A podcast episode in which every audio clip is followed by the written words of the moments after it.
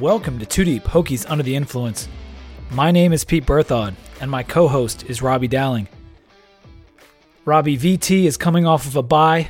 I am coming off of my honeymoon. I'm refreshed and recharged, ready for the final five games of the season. How you feeling, man? I'm feeling good. I'm uh I'm I'm ready. It was uh it was good. We got through it without you, but uh you know, sometimes it's always nice to kind of get back to your normal your normal groove. I'll tell you that much. I know at this point in the season, you and I uh, really tend to lean on each other because some weeks are harder with work than others, and so with some of us are trying to get our notes together, and the other one picks up the slack. and And I know that's tough when you're bringing in someone new. And I did want to start by thanking Devin because I really appreciate him coming on and filling in for me. He did awesome. I listened to both podcasts while I was away, and he really did a great job. And his energy and his he honestly knows the program more intimately than even you or I do, uh, and more intimately than a lot of people do, being born and raised in Blacksburg and just going to so many games over the years and still going to the games this season. So it was great to have his perspective, and I, I really thank him. I'm sure he's appreciating not doing it this week. yeah, so it uh it can be taxing during the season and work does not stop for the podcast, unfortunately, uh, and uh, that can make it that can make it difficult. But we're we're rolling, and we didn't miss any weeks, so we are. I think we're still perfect for uh, for five seasons, uh, at least at this point. It's true, man. I, I was looking today. There are ten Virginia Tech football centric podcasts out there that you can listen to. Uh, ten, including ours. There might be more that I don't even know about, and so if you're listening to our podcast, we appreciate it because there's a lot of competition for your eardrums right now in terms of Hokie football podcasting, and and we have been the only podcast to record a preview and a recap to every game since 2015. The only one out there. That's no disrespect to the other ones out there. There are some that are really good. Um, and I, you know, it's cool that so many people want to talk Virginia Tech football. It's great. Uh, but we've been here since 2015, and hopefully you're still sticking with us. Robbie, why don't you give us a cheers and get us kicked off right? So I will give a um, a cheers. Why not to to that? Uh, I mean, that's uh, that's a pretty amazing stat. Um, and we'll do a cheers to just the consistency of the podcast. You know, you and I early on. I don't know if we've ever talked about it much on here. I used to listen to Solid Verbal, and I know you did as well. And they used to always just say, just keep hitting record. That was that was always their kind of like suggestion for podcasters and how they kind of got their popularity was consistency is key uh, if you're trying to build a follower base because other people have lives too. So you know they they start to build their listening habits around us. Um, and when we're going to be be available. So you know, if one doesn't come out that week, then you know people are you know bummed or if it's delayed then they you know they normally listen to it you know at some certain point in their week. So um pretty amazing that we've been going at this long. So cheers to that. Cheers man.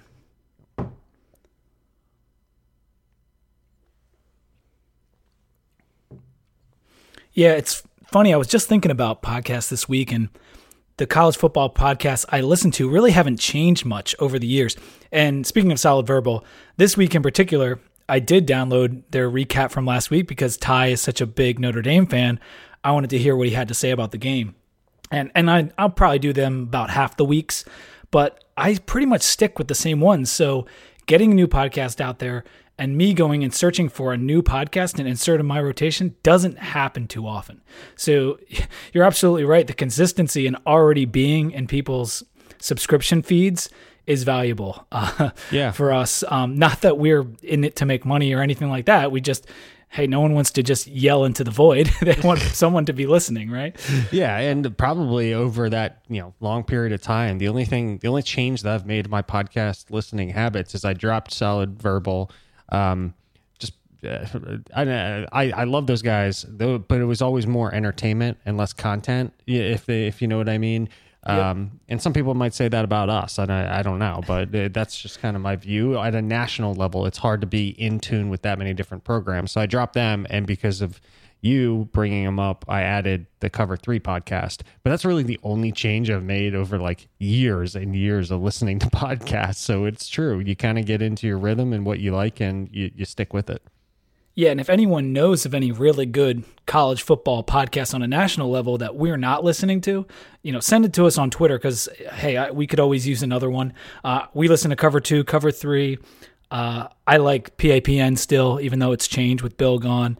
And I'm still listening to Solid Verbal, like I said, about half of the time. Yeah, and the Audible I I listen to because the Audible yeah gives Audible's me, good. Yeah, it gives me the because Bruce Feldman is a you know a true kind of reporter guy for uh, you know sideline. He does you can see him at games when he does sideline interviews. He had a funny one this past week when Gary Patterson lost his voice, which was interesting to kind of hear. You get a different um, a different angle from them. So I, I always add that in because it's more of a national perspective of football in general and less so about X's and O's and actual tangible things that are happening in games. All right, let's hop into these news and notes. I wanted to start with the AP poll. LSU replaced Alabama at number one. That was a big storyline this week. Ohio State is number three. Clemson's number four. Penn State, number five. Uh, Nittany Lions look real good. And next week, they're going to be playing 8 0 Minnesota, and they're 8 0 themselves. And I'm sure you saw the stuff with PJ Fleck uh, pining for game day to come to Minnesota. Yeah, they were trying, pushing hard for for that to happen. And good for Minnesota. I mean, that's that's awesome. I like to see underdog teams. Nobody saw that coming this season, and we can talk about their strength of schedule and how it's it's not been the greatest thus far, but they're they're going to have a tough matchup against Penn State. So we'll see if they're they're legit. But I do like to see programs get off to a good start, especially ones that Minnesota they're not off the radar, but they're certainly not you know top of mind going into most seasons. Yeah, it's been a while since Marion Barber III um, and that other string of running backs they had there uh, for a little while. Maybe that was under Jerry Kill or maybe the coach before. I'm not exactly sure, but yeah, they, every couple years they'll pop up and be relevant, and and they're just as relevant as ever right now. And everything he said in that presser was absolutely true. Like you can go to LSU and Alabama like any year you want.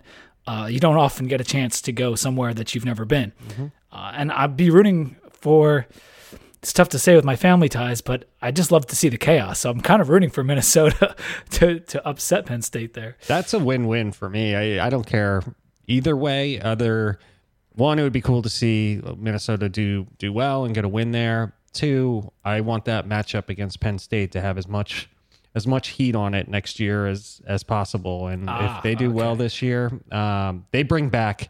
If I'm not mistaken, they bring back a lot next year too. Uh, yeah, so do. there is there's a good chance that that could be a, a nice matchup in week two and be something that would be uh, get a lot of hype around it. Moving on to more pertinent information to us, Notre Dame number 16 in that AP poll, and Wake Forest, our opponent after Notre Dame, number 23. The only two ACC teams ranked are Clemson and Wake Forest. So uh, someone from the coastal hopefully will pop up and, and get into those rankings in the next couple weeks but but I don't know. With the way we're all beating each other we will have our chance if we were to beat Notre Dame to get into those rankings but we'll we'll talk about that a little bit later. The injuries. Hooker seems probable for this week which is a very good thing. Same for Keshawn King. Uh, on D Bud Foster indicated that Crawford will play at defensive tackle Farley has cleared concussion protocol, and Tisdale should be a full go. Defense pretty much at full strength there. Lecitus Smith, he's questionable. I wouldn't expect him to start. Cannon's probably going to play most of the snaps at left guard again. He did well, obviously, in, in the UNC game, he played well. Halston, he seems like he's still out, but he could be back in a week or two. I don't know how important that's going to be, um, but nevertheless, I'm happy to hear he's getting healthy. Yeah, I missed some news over the last 24 hours. I've been off the grid just work wise. So, what I saw from uh, the press release, or not the presser, the presser is a, what I should have said, that Fuente went as far as to say that Hooker's out there and he looks good. So, it's not one of those things where he hasn't been seeing the field. So, it sounded as though, from what I heard, that he's he's actually playing right now and practicing. So, uh, you know, for Fuente and how reserved he usually is about these things, I think that's a really good sign if he's going to go that far as to say that he's out on the field and he's playing playing pretty well. Yeah, that's a good point. The pick'em winners. This is something that you slacked on the last couple weeks. I heard you on the last one say it. Uh, in week six, Dakota Bannon had 13 correct. That's the most of anyone's had in any week. And that was actually a very high scoring week overall. There was like 20 people, including me and you, that got 10 or more in week six. In week seven, we had three guys tied for first with 10. That was Jason Owen and Jack. And in week eight last week, Andrew Mann was all alone in first with 10 correct. That was actually a pretty hard week to pick well. You had your worst week. It was a bloodbath for a lot of people. Um, and I don't think it was that surprising, just given the outcome of some of the games. In I'm trying to remember some what we had to pick versus what the upsets were. But if you look Yeah. at Oklahoma, that I don't know anybody that probably you know had that, um, and it, it it was crazy. It was a crazy week. You had the TCU game, um, and with Texas going down, it, there was just a lot that happened. Yeah, it was it was a crazy week, especially in the Big 12. Like all the teams that were ranked and played lost. Baylor did not play much to their benefit. Yeah. Uh, I think so. It's uh it's still you know, it hasn't been as many upsets this year, I think, as we normally see. That that's that's a little tough to say because now we're in the real meat of it. But uh, just last week, we started to see that you know that factor go up, that upset factor, and maybe we'll see it continue into this week. And we got the first college football playoff rankings coming out next Tuesday, not tonight, but next Tuesday. Yeah, and I would I would expect. Actually, I, I don't know what I'll expect. I I'm going to be really interested to see how the committee, if everything goes relatively chalk this mm-hmm. week. Obviously, it, that that's needs to be taken into account. But I'll see. I can't imagine that they don't put LSU as number one, and that they I think they deserve to be. I mean, their their schedule has been you know tough, and they've played well. I want to get into my reaction to the uh, UNC game just a little bit. We won't spend too much time on it, but before we do that, I, just on that note, who would be your number one right now? LSU. Yeah, it's not even. Uh, I think LSU the only the only team that I would even kind of wager a thought to put ahead of them would be Ohio State, and that's just because they're they're continuing to dismantle people. They have. I heard this stat on the Audible today, which is mind blowing. They have they did a uh, a poll for all the people uh, at the athletic on the Heisman candidates. Ohio State had three of the top six. Three of the top six nuts, yeah. are, were Ohio State players. That would be Fields, Dobbins, and uh, the defensive end. yes, who had he, he's leading the nation in sacks. He's dismantling people. So, uh, but yeah, they have uh, three of the top six. So I could I could make a case for Ohio State, but with who they've played and how they've been playing, LSU has to be it for for me right now. And that'll end up yeah, taking I'm, care I'm of itself. I can't I can't come up with the name right now of, of who that defensive end, but uh, Bruce Feldman just wrote an article on him, and yeah, he's he's been pretty unstoppable. I think I would put Ohio State at number one. I, I it's it's tough to argue with what LSU has done, but they've been down and had to come back and win games. Like Ohio State hasn't even been close. So now the competition might not be as good, but it's a coin flip. I, I think those two teams look like the two best right now. Clemson and Bama are really good too. If you put any of them first, like you could make an argument. All right. So, with regard to the UNC game, I just wanted to say a few things just because it was so historic. And I thought leaving for two weeks for the URI recap and a UNC preview wouldn't be such a big deal because there was a bye week after UNC and whatever. Turns out it was the longest game in ACC history, uh, something that's never happened before. The six overtimes and the the two point conversion uh, shootout. Essentially, it was crazy, and I'm I'm like kind of annoyed that I missed that. You know, to do the recap of that because it was just so epic and awesome. And number one, just the resilience of the team being down 10 nothing, losing the starting losing the starting QB, being down in overtime, it was just fight after fight after fight and it was just awesome to watch. Yeah, it was um, it was pretty incredible, and there were individual plays in that game that we hit on during the recap that were pretty amazing. Uh, Quincy Patterson in that game with that pass on that fourth down and three, and then Hazelton to make the one-handed catch.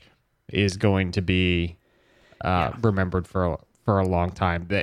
You got to have some serious.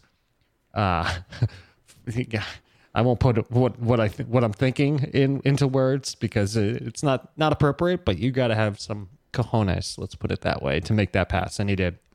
Yeah, and and the run down down this field like that was just shades of Logan Thomas in the Miami game. Just like we had just gone down a score, and it was like ah man now now we're down a touchdown and we have our backup in. He can't throw very well, and he just like busts right through the gut like all the way down the field. It was it was so awesome. Like it was just such a cool play, and Lane was going absolutely nuts and that was the coolest thing about it is because didn't it remind you of those old classic matchups in Lane, you know, in the in the mid two thousands, even as recent as 2011, just the crowd going completely nuts. It just had a feel. Um, and a feel you you only get really from that 3:30 slot when it goes from afternoon sun into dusk and the stadium starts to get louder and louder and louder. It was just awesome to watch. Yeah, and it's dark by the time the game is over. Also, that's because the game went so long, but yeah. you you get a feel and rewatching it, I got that same feel, which is like I started the game, I'm like, man, it's so bright. and then because I, I have these vivid memories of how the game ended when it was dark outside and the, the whole stadium transforms over the course of the game. It's incredible. It it felt big time and it felt like old times and I just loved it.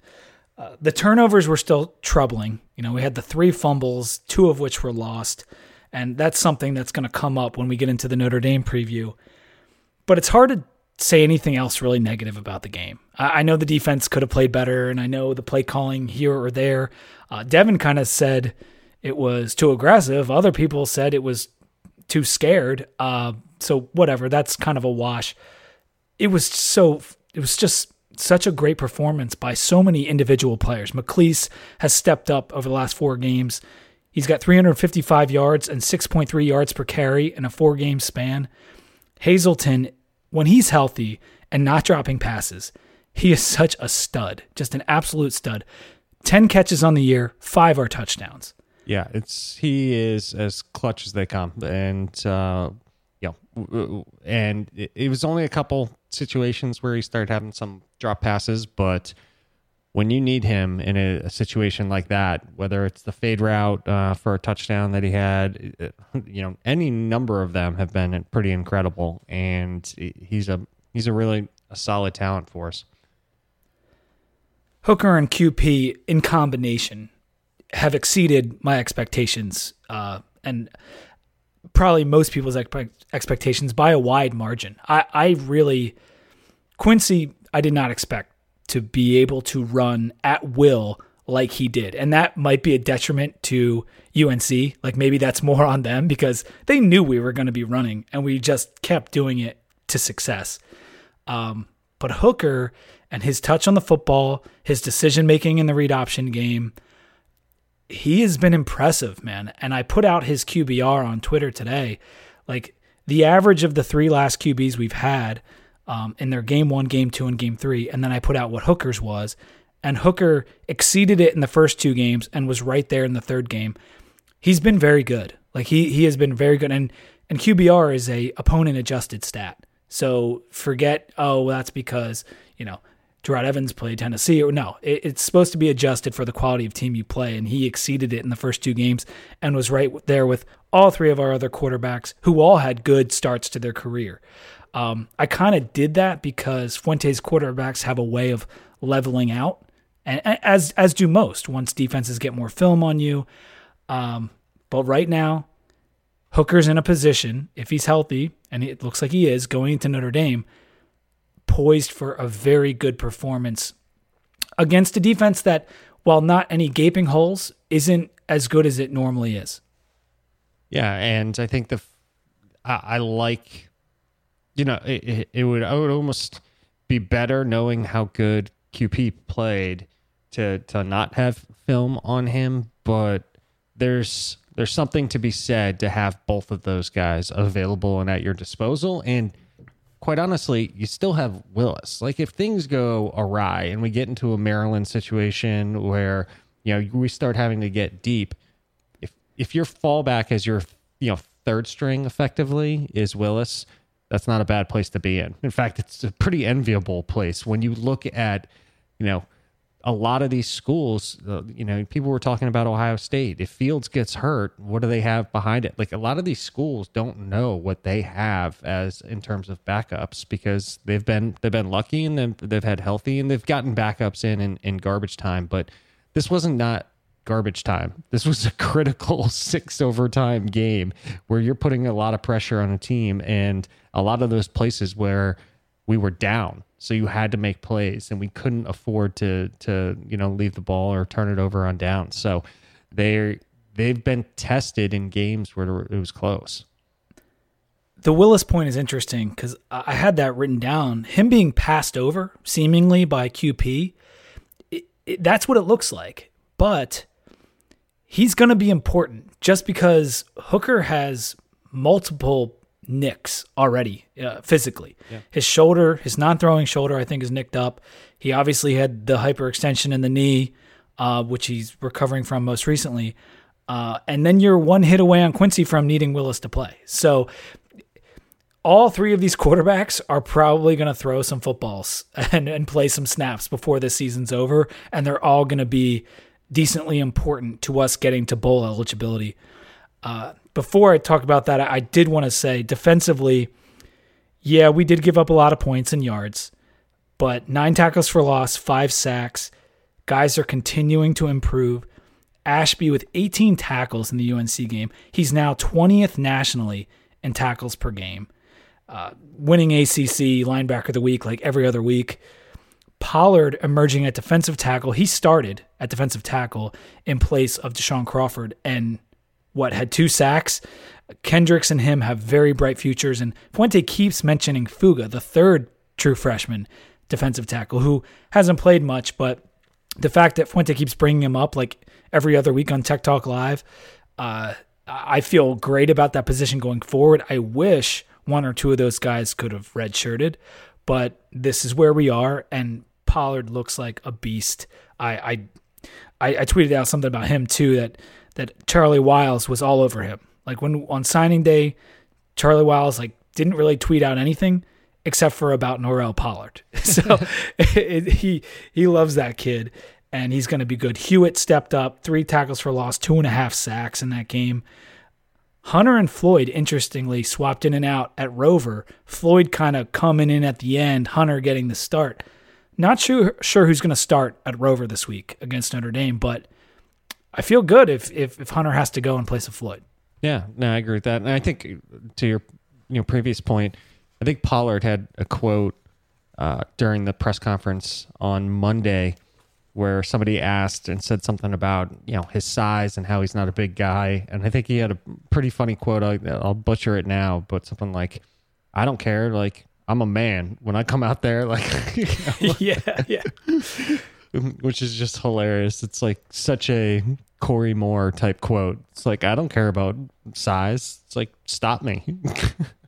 yeah, there are certain guys that have that mentality. I remember in Moneyball. I don't know if you ever read that book, but they were talking about Lenny Dykstra, and so Steve Carlton's on the mound, and I think Billy Beane is talking to Lenny Dykstra in the dugout when they were players for the Mets. And he's like, "Man, I don't know if I'm going to be able to hit this guy tonight." This is what Beane is saying to Dykstra, and Dykstra's like, who is it? He's like, that's Steve Carlton. He's like one of the best pitchers to ever pitch. And he's like, I'll stick him. like that's what Dykstra said. That's that mentality, and that's it seems what Pollard has. Is this? It doesn't matter. I don't care. I'm gonna I'm gonna get that guy. All right. So just to wrap up on Virginia Tech before we hop into Notre Dame, our ranks through seven games of the season. Depending on where you go, we're pretty much right down the middle of college football. S and P plus, 57th the Colley Matrix, which is one of my personal favorites because it comes in with no bias and never has a bias throughout the year. Uh, there, we're 55th in that. That's actually our highest one of the ones I'm going to list. The Massey Composite, which compiles like 80 different rankings, we're 64th. And Sagarin actually has us the lowest at 71st. So that S&P plus, that 57 to the 60 mark, like that's probably that's probably right. But half of that is without Hendon Hooker starting. Yeah, and that that's to your point about Willis and Hooker and, and QP. I think QP, it, it's I don't know how much it is that he surpassed Willis as being the backup, as it is what this offense looks like when that run threat. And we've talked about this multiple times in, on the last few podcasts. It just looks completely different. It, it is it a does. totally different animal, and QP adds that as, as well and has that skill set to to keep people honest. And um, you know, so I think I think it was probably a no brainer to try and get him into the game as soon as they felt comfortable eh, that he was going to be able to maybe not do everything, and he doesn't have all the skills that Hooker does, uh, at least not in passing right now. But it looks so much different with um, with that threat. Yeah, we are averaging 210 rushing yards per game since Hooker took over starting duties. And if you've been following Tech closely over the last three years, you know that getting over that 200 mark in the rush game has not been easy for us. So the fact that in these October games, which I know Rhode Island was one of them, but we ran really well against UNC and Miami too. So it's it's been nice, and I don't know where the confidence from McClease has come from. I don't know if he just like is feeling better or if Hooker just gives him more confidence, but he looks like a different running back. Like he he just looks way different. His shiftiness is better. He looks quicker.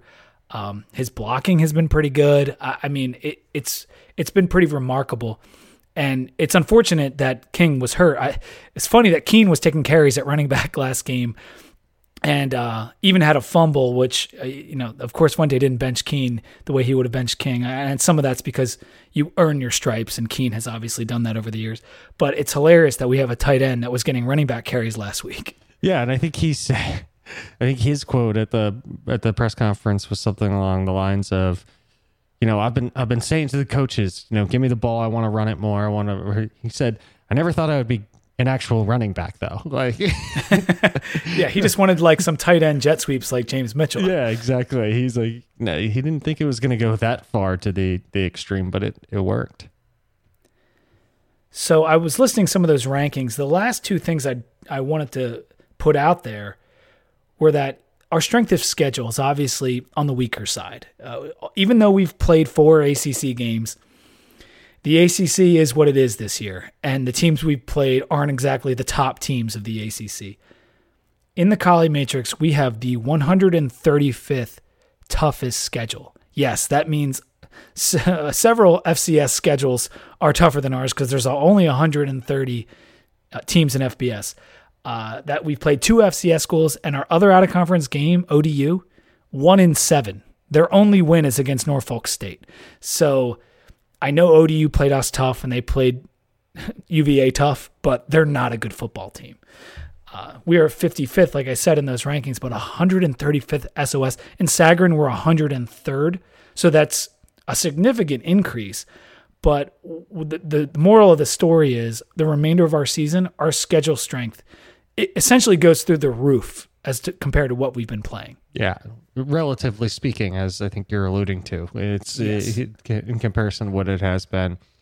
Yeah, with Notre Dame coming up, Wake Forest, people are still you know paying some love despite the injuries and what's been going on with UVA, Pittsburgh. You know, outside of you know some some you know. F- bad footsteps here and, there have uh, have been pretty pretty tough. So it's I'll, I'll, that number I'll be interested to see where it shakes out by the time we get to the last game of the season after we play UVA and it where it ends up. My guess is we probably creep up into you know the high 80s, low 90s or something along those lines. Uh, yeah, I'd say 80s somewhere in there probably. Yeah, so it'll it'll still all said be a relatively easy schedule, but you know we play the teams that you got ahead. Yeah.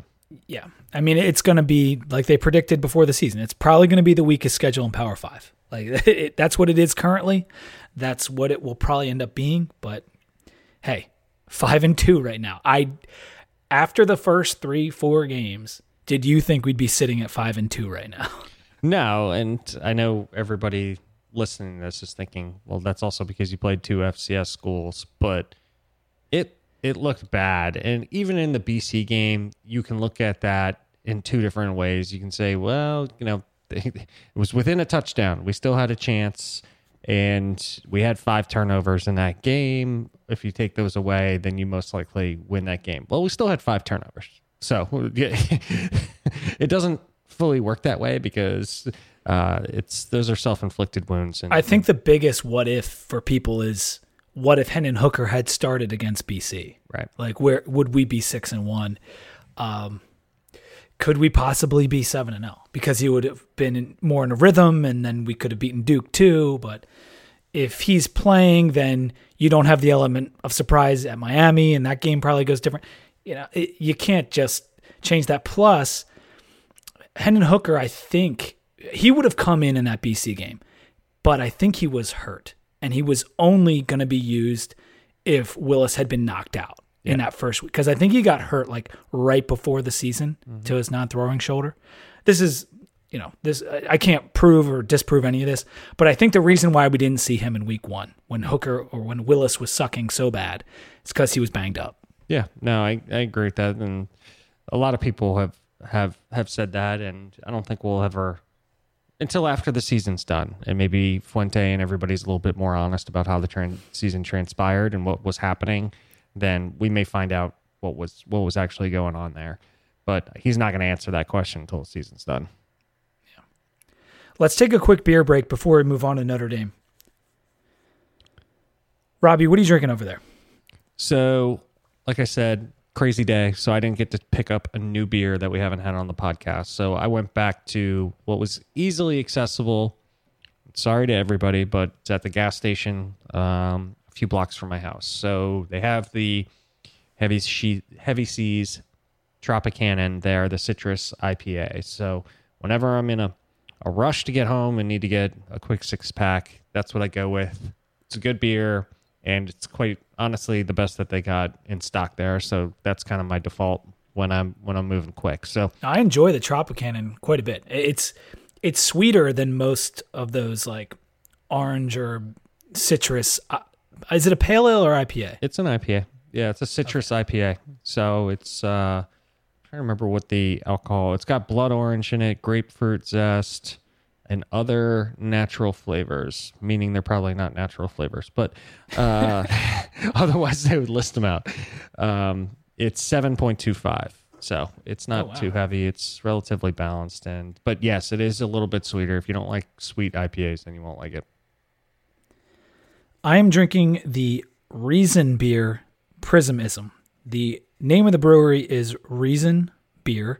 It's from Charlottesville, so boo, but the beer is good. It's a double dry hopped IPA. I got this when visiting down in Richmond, picked it up from my buddy Nick, and it's delicious. I don't really like the uh, double dry hopped IPAs too much, but this one it's light. It's only 5.5% alcohol, which I think is a little unusual. Normally they're they're higher.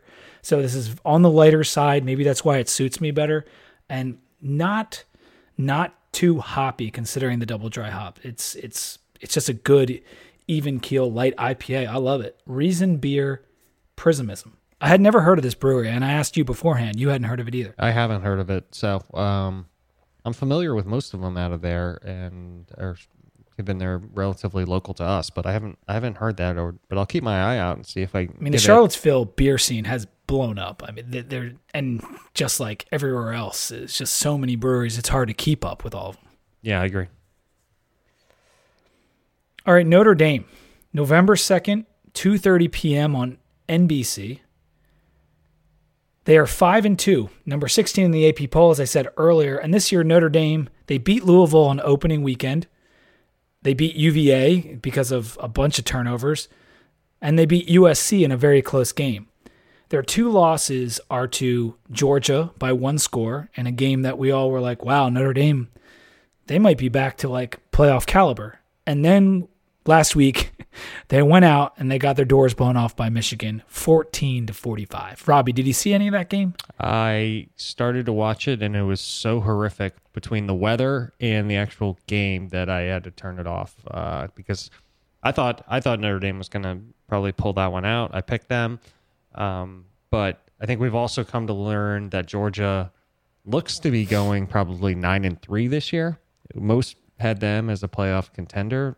Doesn't look like that is going to be the well. That's not going to be the case. It looks like they could potentially have like a nine and three, just normal season, which would be down year for them, especially with the amount of talent that they have. Yeah, they've got a big test this week. It's the uh, world's largest outdoor cocktail party, right? Yeah. Against Florida. Yeah, we're we're, we're not supposed to. The, the running joke is you're not supposed to say that, but uh, because uh, Oh, the- is that the- right? Yeah, the SEC. I think it's the SEC that they get all they get all mad because it's you know talking about drinking. You didn't mention that big win over Bowling Green and Scot Loeffler. Yeah, and uh, Brian Van Gorder's defense, which I think every Notre Dame backup got in in that game and still continued to decimate Bowling Green. Yeah, I Van Van Gorder is I don't know how he keeps getting hired. Like he has uh, he has one of the worst reputations among like the national media in terms of coaching and I mean, every he's the butt of every joke uh, yeah when it comes to defensive coordinators. yeah, it's like him and then like Matt Canada are like the two names that I hear like the most uh, like what are you doing hiring this person type situations. Now Canada got put in a tough spot and didn't get to play call the plays that he wanted to when he uh, went into what uh, Georgia. My my thing with Canada though is, and, and I think this is one of the reasons he gets made fun of. When he was with Pitt, he had James Conner, and I don't think he's a good offensive coordinator because before that he was with NC State. We beat them. They came to Blacksburg on a Friday night. His his offense it's it's a little funky, but then he had James Conner. They beat Clemson that year.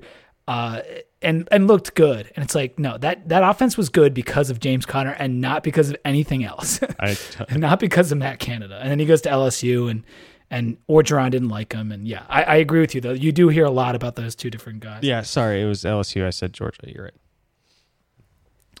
But yeah, the the Michigan game for Notre Dame this past weekend, I, I've heard it kind of said two different ways that you know Notre Dame didn't show up. That's what Herbstreit kind of was saying. But I, I was listening to the cover three guys, and they, and they were like, no, Michigan just beat them. Like we should be giving Michigan more credit than Notre Dame not showing up, especially considering like the weather factor and everything else. And so, however you want to slice it, teams have bad games, and for Notre Dame, this was a very, very bad game. It could be likened to our Duke game, right? We we probably want to wipe that from the record. They probably want to wipe this from the record. Yeah, it's eh, and Notre Dame had another one of these games. What was it? When remember when we had the Hurricane game? They played that same day against. Oh yeah, they played against NC State that NC day. Yes. State, and it was sloppy, like just bad. Like Notre Dame does not set up well for this type of bad weather, tough environment game. At least at this point, and and where they're at today. Yeah. Uh, whereas if if you were to pick the type of weather that Harbaugh wants to play in, it was it would be this. Like it, it just sets up so perfectly for him and what he's trying to do, and their defense. And I, once you you saw the weather forecast, I wish I put a late bet in. You just knew it was just it, there was no chance that Notre Dame was really going to be able to do it. It's not that that they are not set up the same way that a Michigan team is for for that kind of situation. I also think that where you get teams in a certain spot in the season makes a huge difference. Because think about where Michigan caught Wisconsin. The absolute worst time to play Wisconsin. Wisconsin was so hot. And I know Michigan wasn't technically hot, but they stayed very close with Penn State the week before. They beat Iowa a couple weeks before that. They had started to improve and were ready for a breakout game and it just so happened to come against Notre Dame. Yeah. I, and and playing these streaks of like when a team's hot, when a team's cold, it matters for your season. Because if if Michigan played Wisconsin tomorrow, that game is way different. Like it's just like completely different. So, uh, I I'm not trying to just like hey you know Notre Dame must suck because Michigan a mediocre team kicked their butt. And not so much. Notre Dame is a lot of talent.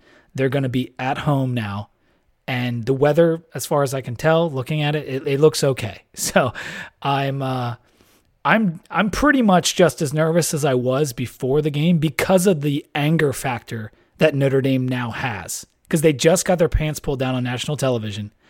They're going to be pissed off. And so however bad you think they are because of that, the pissed off factor kind of cancels it out. Yeah, and you know, one other kind of just higher level news and note on them is that their wide receiver Michael Young hit the transfer portal, so we're not the only team affected this. He hadn't done anything this year, but you know, he was somebody that I think they had a lot of hopes for. I you hope that the if you can make it through the initial punches of these kind of agree, anger, yes. these anger I am with games, that's that's the key because the emotions start to it just turns into football once you get like halfway or like the early part of the second quarter. It's really the beginning where like serious damage can be done. So the, I totally agree with you. It is a bad spot to catch this Notre Dame team for Virginia Tech. So you just got to withstand the haymakers right off the bat. I'm so glad you said that because I'm totally with you on that. Like, they're going to come out, they're going to be fired up. If you can keep it within a score, within 10 points through the first half or something, and weather that initial couple of blows, we will have a chance later in the game. Don't get down by 20. You know, don't get down by three scores. Keep it close and then give us a chance in the third and fourth quarter. That that's what I would say, and we'll we'll get more into that once we go through the positions. And let's start with Ian Book in the offense. Ian Book has not been as good as last year. You look across the board at his numbers, whether it's completion percentage down ten percent, uh, yards per attempt it's down almost a full yard, uh, passer rating down almost ten points, his QBR is down. He's just not as good this year, and I think a major reason why doesn't have Dexter Williams at running back. Yeah. Miles Boykin, an even bigger reason, and then Alize Mack, the safety net at tight end. All three of those guys are gone. And and Boykin's probably the biggest one. He went off last year against us. Dexter Williams went off. Alize Mack had 40 yards. If you took those three guys who are all gone, they had over 300 yards in Blacksburg last year. So let's be very happy that those guys are gone. But Ian Book doesn't have the tools he had last year. Yeah, he doesn't have the tools. He's only completing 59% on the year, averaging 7.6. I will say to his benefit though, you know, he has 15 touchdowns passing to only two interceptions. So he's not he's not doing considerable damage. It just isn't what it was last year with the tools that he he's still very him. good. Yeah, we should make that clear. He's still very good, but he was just at such a high clip last year. That's why they went to the playoff. Yeah. And he's the second leading rusher on the team with 201 yards on 55 carries and another three rushing touchdowns. So even this down season, he he has not measured up to what they did last year and what's you know one of the key reasons of of like you said them getting to the playoff. But there is there was there was even discussion after the Michigan game about whether there's a QB controversy like for for them. No, it's Ian Book, No. and he, he gives them the best chance to win. And honestly, he may not be doing a ton to help them win every game, but he's also not the one doing the majority of damage for them losing. You know, uh, some of these games, and in particular the Michigan game. I, what was he going to do? I mean, he, he's not a true run threat. Um, so, you know, he went eight for 25 in absolutely horrific weather for 75 yards. And guess what? That's probably to be expected in that type of game. Yeah, and and Bud I think said he was a little quick to pull the ball down. Well, yeah, it was it was pouring down rain, um, and he still had 25 pass attempts. But I book scares me, and the running ability, it's not it, it's not Lamar Jackson, but it's he's quick. I mean, he he he provides a threat, and their their running backs aren't as deep. Like they losing Dexter Williams, that he's an NFL caliber back. Um, Tony Jones Jr. is a senior, 5'11", 220. He's a good running back, and he he was a little nicked up last game too, but he's going to play.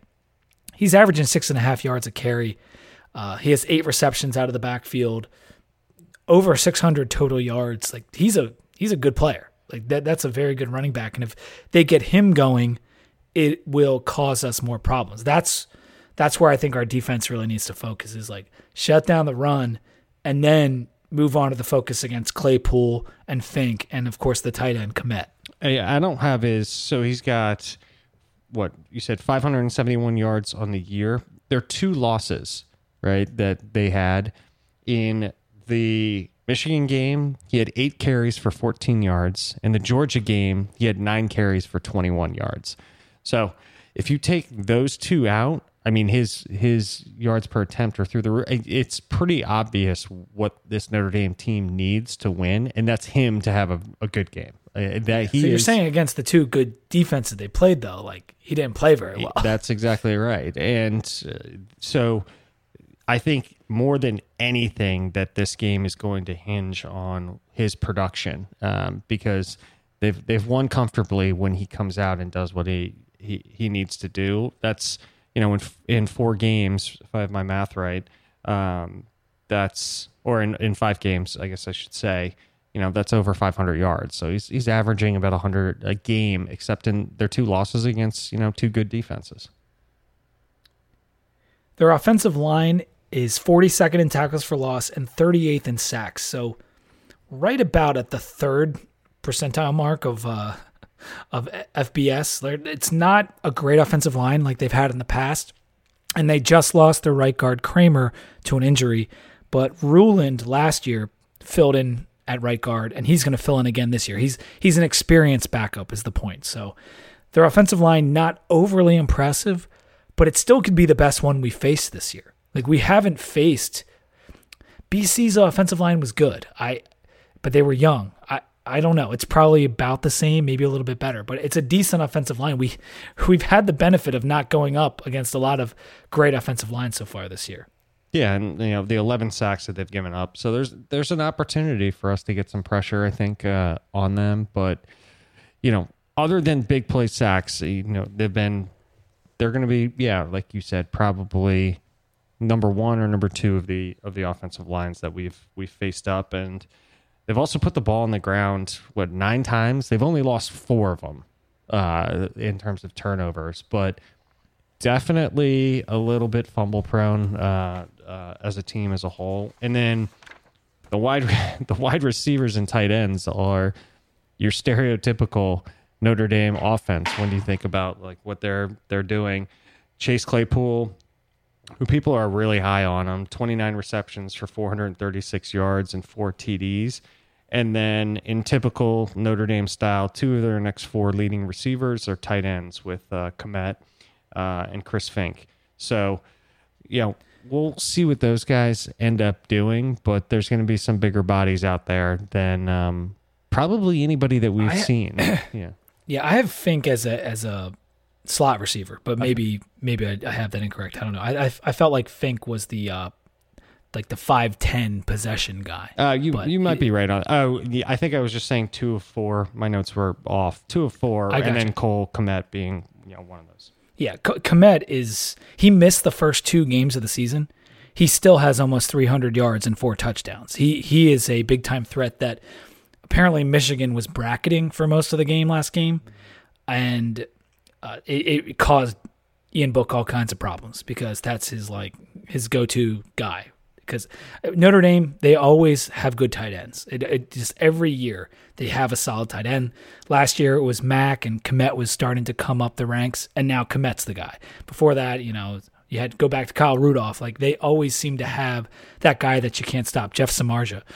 Um, I, you look at the offense overall it's got good players, but without Boykin or Williams, the elite playmakers aren't really there. Claypool is good, uh, but he has some drop problems, and he's still.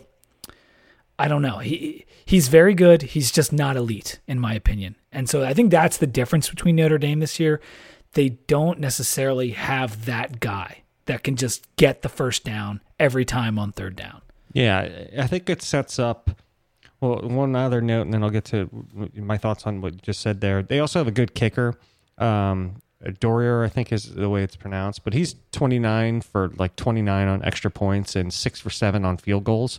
So I know that's special teams, but I always just loop it in with with offense. So they have, yeah, they have yeah. a pretty good kicker. Um, to your point, that their offense sets up, depending on what Ian Book comes out and shows us on Saturday, sets up well for what I would call the stereotypical Bud Foster uh, defensive scheme, which is make them one dimensional, you know, and stop the run, force them to pass. That is exactly what we could see here, especially with what the the record's been for this team when Tony Jones Jr.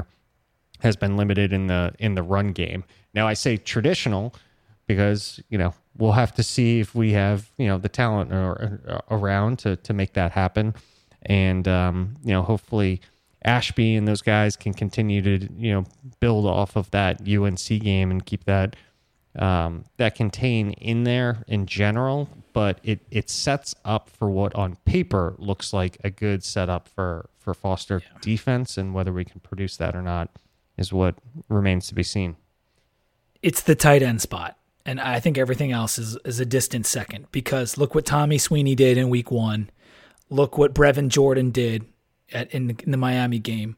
Like Cole Kmet is the guy that we need to mark. Uh, this he's.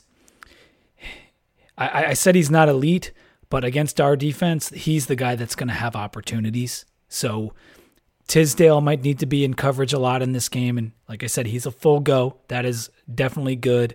Um, bringing a big guy like that down isn't the easiest for a skinny guy like Tisdale, but the coverage skills, uh, Chamarri Conner, uh, Devon Hunter or Reggie Floyd, like they're all going to have to have a piece of guarding the tight end spot in this game. Let's flip over to defense. Notre Dame's defense, they they lost a lot and yet they're still very experienced this year. They're 38th in the S&P Plus on defense, also 38th in yards per play. They're 37th in opposing QB rating. So I think you you get the idea of how good their defense is. It's it's just inside the top 40 in pretty much every aspect. The thing that they stand out in is turnover margin. Uh, they are seventh in the nation in turnover margin. They're fourth in forced fumbles and we are the sixth worst team in forced fumbles. So that is that's something that scares me. I put that out as my disturbing stat of the week on Twitter. Um, hold on to the ball, boys. This this is going to be a game where you need to hold on to the ball. Yeah, and the Irish are always going to try and make it tough with solid kind of gap filling uh, linebackers. I mean, that's another area that they always they always produce well, uh, and that's likely it's going to really show us how much the run game, if it has, has really improved. I think this is the game where we'll we'll see. You know, it's been against a couple teams where we're able to to make hay because you know the sun was shining. But we, I think at this point, we'll we'll really find out how much that run threat from Hendon Hooker and or QP really changes the game.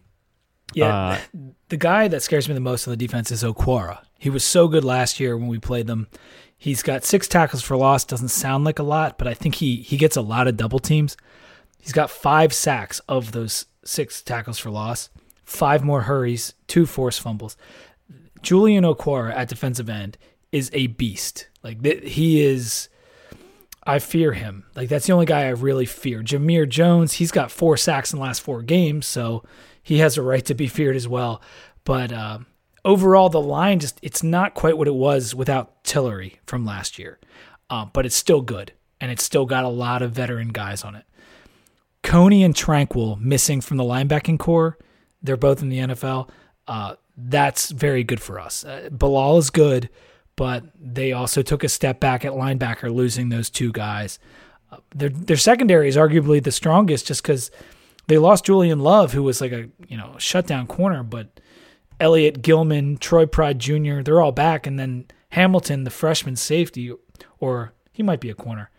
He's six foot four, 210. So I don't know what he plays, but he's got 24 tackles, two pass breakups, and two interceptions. So even the young guys are stepping up on their secondary. It's a solid defense. What they're doing, they're spreading the production around. You notice that, like, None of these guys, I think there's a guy with 44 tackles, 43 tackles, 43 tackles, 42 ta- like they're all kind of getting the same amount. No one's got the 70 like Ashby does for us. Yeah. Um, the and the same thing with the tackles for loss. It's six, it's five and a half, it's three and a half, it's five. it, they're spreading the production around, so no one's really standing out. What's they're all just really solid. That's what's happening. Yeah, and that's one of the most frightening signs of a, a, really good defense is when it can be that spread out and what that much production um, across the team as a whole. And you know, it does make me feel a little bit better that about our our ability to generate some runs in this game. When I first was gonna you know do the preview for this, I was like, man, it's gonna be tough sledding. Uh, so I feel a little bit better that the secondary um, is is the elite position for them at least this year in terms of of production. But any way that you think about this, it's gonna be it's gonna be a tough game uh, for the offense to really get production here. So we're going to have to, if we have a shot at this, keep it relatively low scoring. And it's really going to come down to, um, you know, our ability to make really solid plays and, to your point, protect the football because they are, they're forcing teams to cough it up pretty often. I mean, that was the undoing for UVA. UVA had a chance when they went into Notre Dame and they blew it because they kept turning the ball over. If they don't, that that's a very close game, and maybe they pull out the win. So th- that is absolutely key. It's key every week, but particularly on a team like this that's got some interceptions and got a lot of forced fumbles, be careful. I would say overall thoughts because they just got embarrassed, I am nervous. But I, I have a comp, and it's when they went down to Miami in 2017. They were a top 10 team. They went on the road as favorites. Does this sound familiar to last week? and they got smacked 41 to 8 by Miami. The very next week they come home. They play a Navy team who went 7 and 6 that year. They beat Navy by 7. It was tied going into the fourth quarter. They were 20 point favorites and they won by one touchdown. So I don't know if if that same thing's going to happen, but it's the same coach. You know, it's it's a similar team in terms of quality. We're a similar team in terms of quality to that Navy team. We play a completely different style, but it's a good comp because they they literally just you know they should be so angry and just ready to to fight somebody. And when the last time it happened, they weren't able to respond the way they should have. So that makes me feel just a little bit better about our chances to win, but even better chances to cover. yeah, those are the those are the two uh, different points depending on how you're how you're looking at the game. Uh, and I think the stat it, VT right now is getting like a seven percent chance of of winning this game, uh, based on a couple of the stats that I had seen. We get to play the underdog role a little bit, even more so than, I mean, really we have all season. It's it's on the road. It's going to be a tough uh, environment. Brian Kelly's definitely going to have those guys fired up and and pissed off at least to to start the game.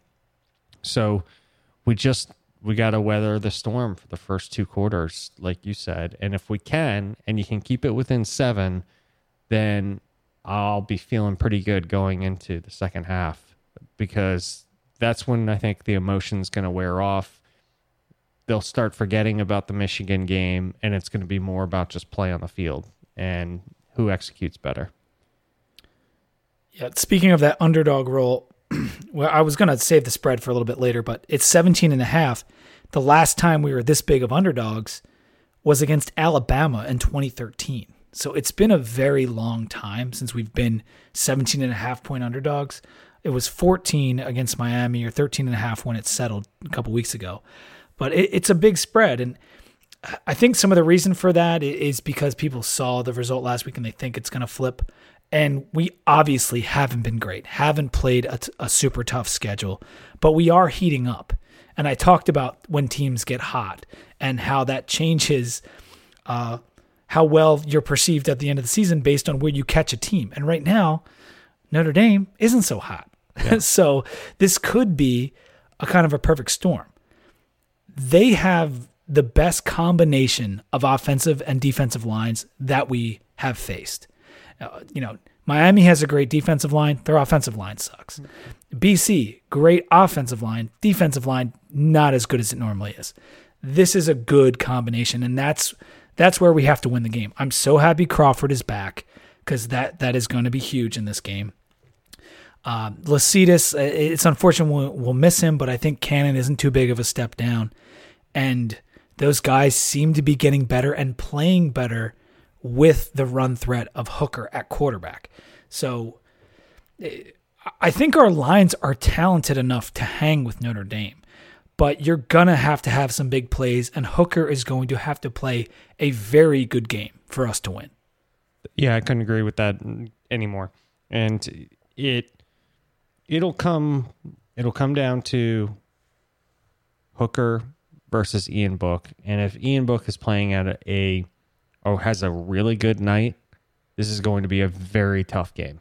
Uh, that's kind of how I. And, and if Hooker has a, a really good night, it still could be a tough game. So like it's it really you know it, it probably in my mind falls back on um, as much what what Ian Book are we going to see? Are we going to see the Georgia Ian Book? Are we going to see the Michigan Ian Book? Or are we going to yeah. see you know what his stats have been outside of all of those games and from last year?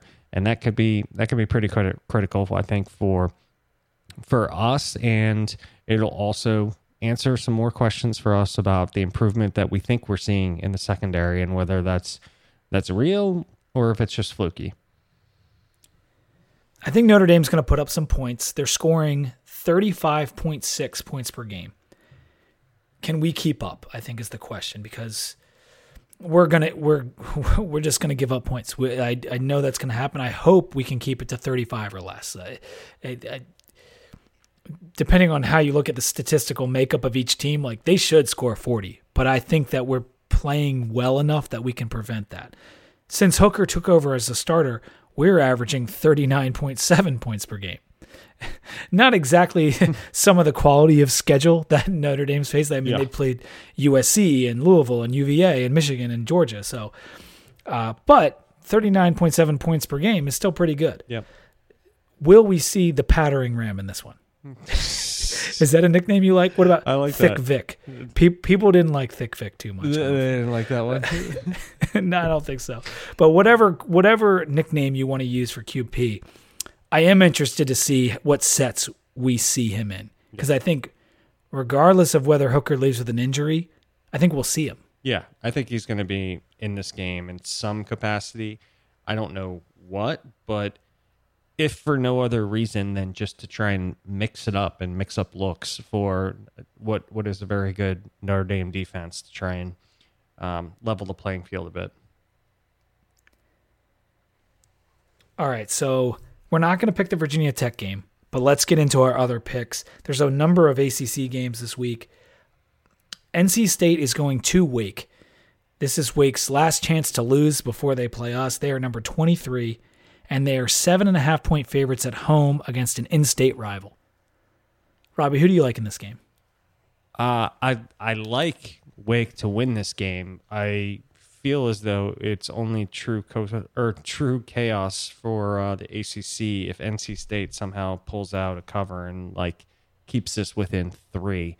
That would just be, um, yeah, about as about as perfect as it's been this year. But I do think Wake's going to end up pulling out the game.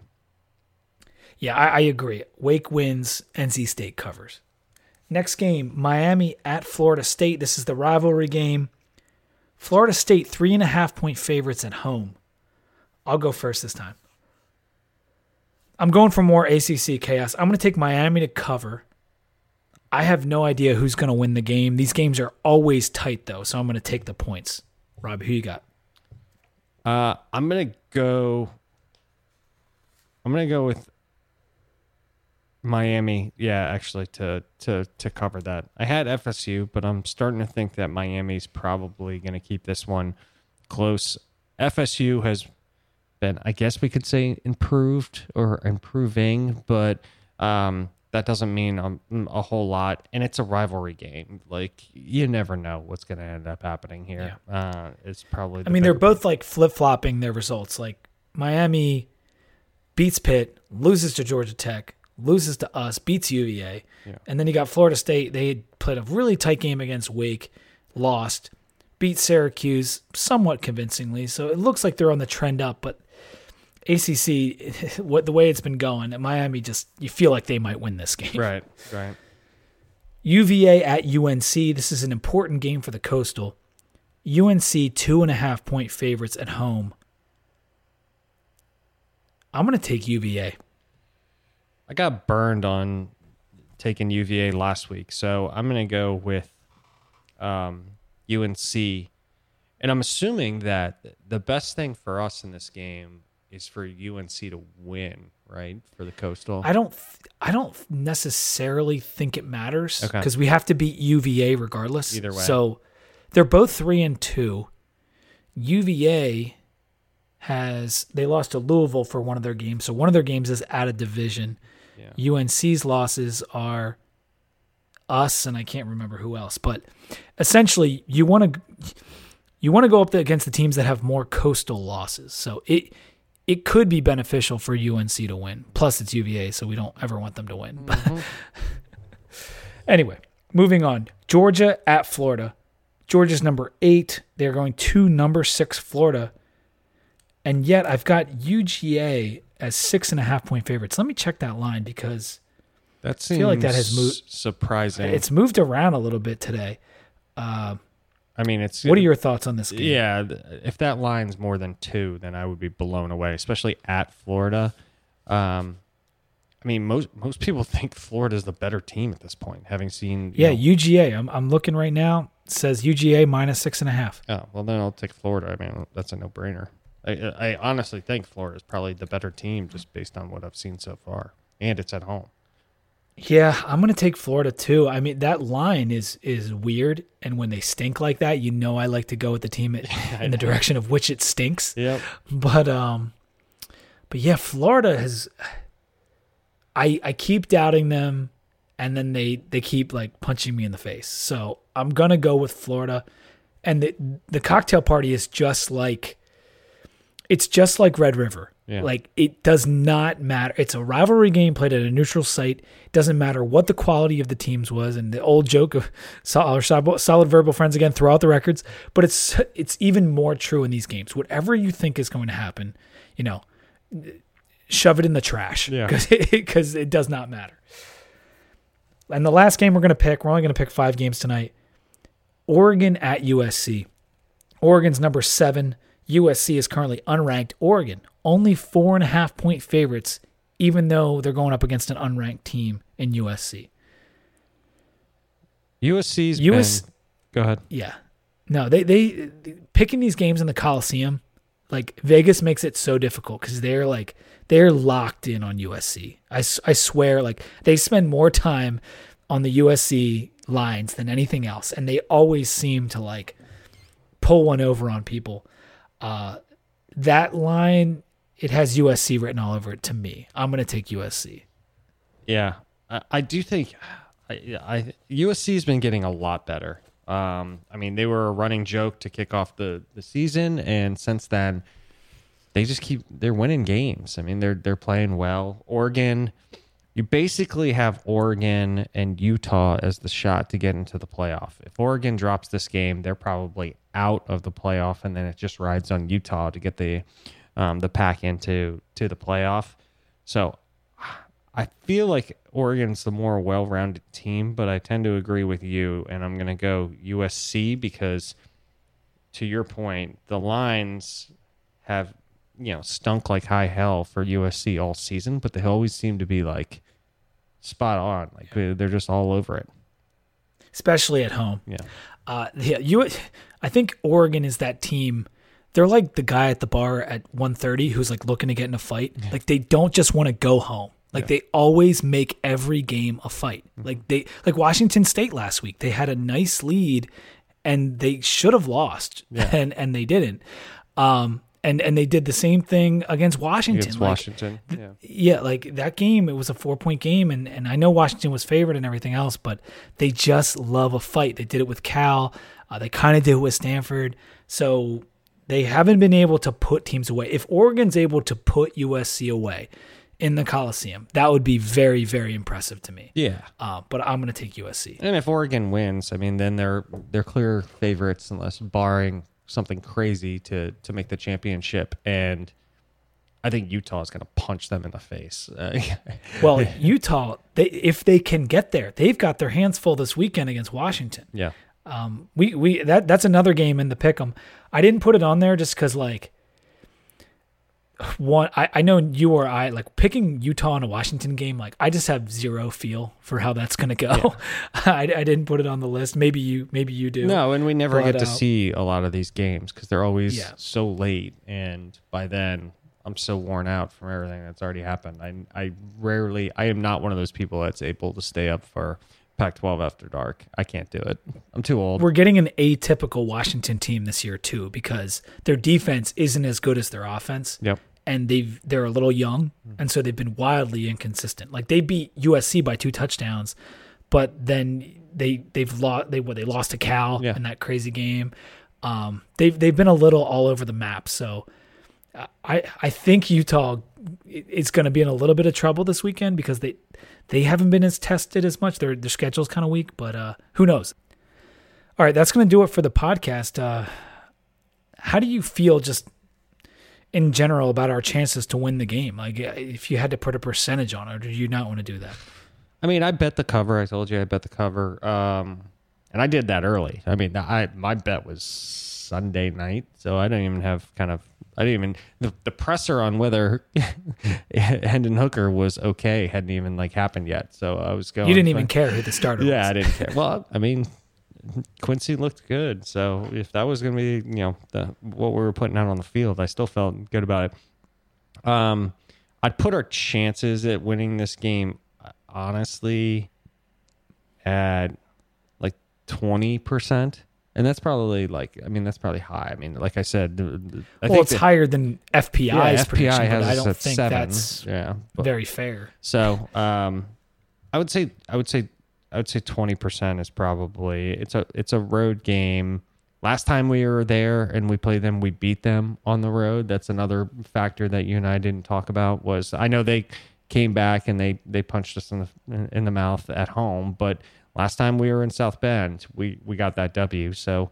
Um, for anybody that's was around during that time, um, that's probably going to be top of mind as well. So it's a, and it's an important win for them. That Michigan game is that has that has lingering effects for that program because they don't play again until 2033 i think it is think about that It's a long time. Yeah. yeah. I think you might be right. so the bragging rights exist for the next 14 years for michigan so um, and that's not like hey we beat you by three bragging rights that's like every time that you guys talk to each other it's like hey remember when we absolutely curb stomped you uh, and so uh, i think that is going to lead to uh, some issues for us i also the reason i'm higher with the percentage is Brian Kelly, and I know he has calmed down over the years, and he's talked a lot about like you know his ability to get his anger under, but he's still a hothead, and Yeah. I'm He's just still purple face. yeah, I'm just I'm just not one of those people that really thinks, you know, whatever he ended up saying in the in in practice this week actually helps the players become cohesive. I'm just not one of those people that like screaming is going to get the most out of people. So if if that's what I would suspect happened during this week, I I think that that one is very temporary in a game and it fat- fatigues very quickly. And then it just turns into football talent how you execute. And it doesn't last more than you know more than a little bit more than a quarter. I'm trying to think about how Notre Dame seasons have gone, and as you say that, because he isn't that coach that is quick to right the ship. You know, he is a hey, if they're doing well and they're on cruise control, he will keep that thing at a consistent level, like they did last year, like they did in 2012. But in 2016, they went four and eight, and the thing capsized. Yeah. And what the year I just mentioned, 2017, they're number three, or yeah, number three, I think, when they go down to Miami, or maybe Miami was number three. Either way, they're top 10. And they lose. They didn't play good against Navy. And the very next week after that, they lost to Stanford. Like, and it took them in like till the bowl game to kind of get back to a, decent level. He is not that guy who, in that next week of practice, things necessarily change drastically. He hasn't been. Doesn't mean it's not going to happen this time.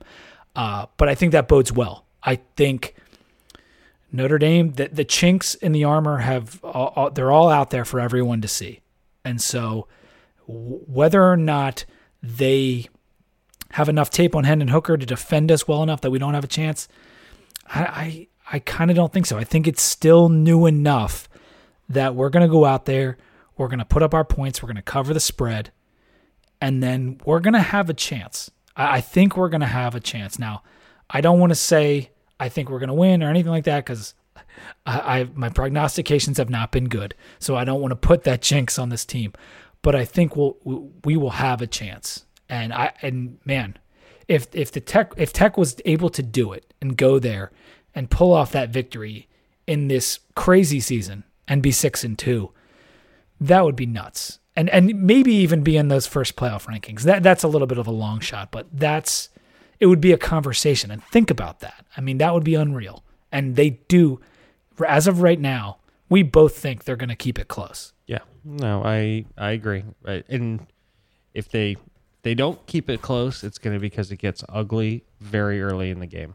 Yes, and yes. so I I think most people will be if you're if you're valuing your Saturday, you're going to know within the first half what's. Uh, I don't think you're going to have to wait for the second half to figure out what's going to happen here. Yeah, man, I'm with you. All right, that's going to do it. You can hit us on Twitter. It's at 2DVT. Instagram at 2DVT. I put out there last week when I was in Hawaii. I found a Hokies bar and yeah, that was sweet. it was it, dude. I walked in, I saw the flag, and I was just like, "This is amazing!" Like I didn't even know that it was when I walked in there, and I was mad because we weren't in Kauai when we played the UNC game. Otherwise, I probably wouldn't have been able to find that place and go there and watch it there. As it was, I found a bar that opened at 9 a.m. because the game came on at 9:30 Hawaii time. And uh, my wife came with me, God bless her, and she had like four Bloody Marys. She was happy as a, as a pig, and you know what. And uh, I had a, a, a, couple of beers and a mai tai, and I was loving life in that sixth overtime, man. I love it. It's uh, 2dvt at gmail.com if you want to email us anything. And I guess last but not least, find us on Apple Podcast, rate, review, subscribe.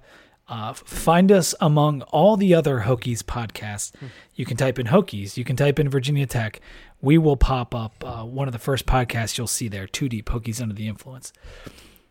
And until next time, when we're hopefully celebrating a big upset victory over the Irish, go Hokies.